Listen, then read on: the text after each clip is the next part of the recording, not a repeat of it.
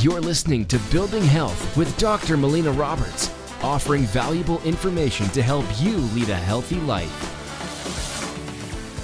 Welcome, I'm Dr. Melina Roberts, and I want to talk about the definition of health because I think the way that most people in our society are defining health is by the absence of disease. The other way that people are defining health is by how someone physically looks. Now, the way that I define health is about adaptability. So, how well does your body adapt to stressors, either internal or external stressors, when they come into our bodies?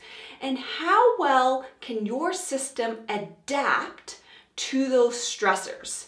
So, adaptability is to me the definition of health.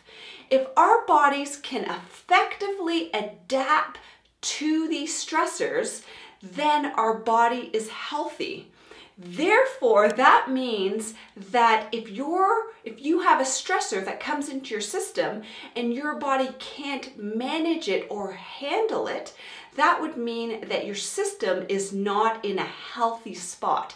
So, this to me is a great distinction from just saying the absence of disease. Health is about adaptability, and the better our bodies can adapt to stressors, the healthier our systems are. So, how adaptable is your system?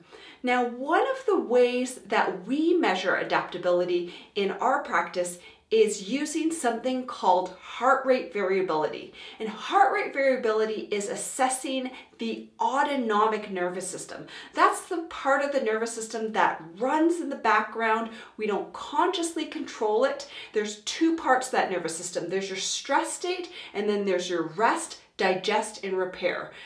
So we get to see how stressed is the body, how well can your body adapt to these stressors, and how are these two systems related to each other. So this gives us a lot more insight into your system and how well your body is able to adapt. So, the better our bodies are able to adapt, the healthier we are.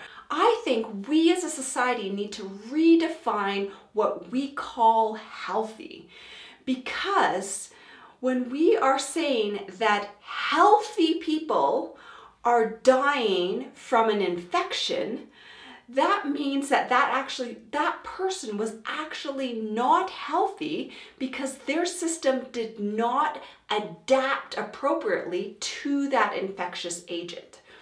So, yes, I think that we as a society need to redefine the word healthy. Thank you so much for listening. If you've enjoyed this podcast, please like it, share it with your friends and family, make a comment below, help us spread the word of creating health. You've been listening to Building Health with Dr. Melina Roberts. Continue to learn, grow, and build health.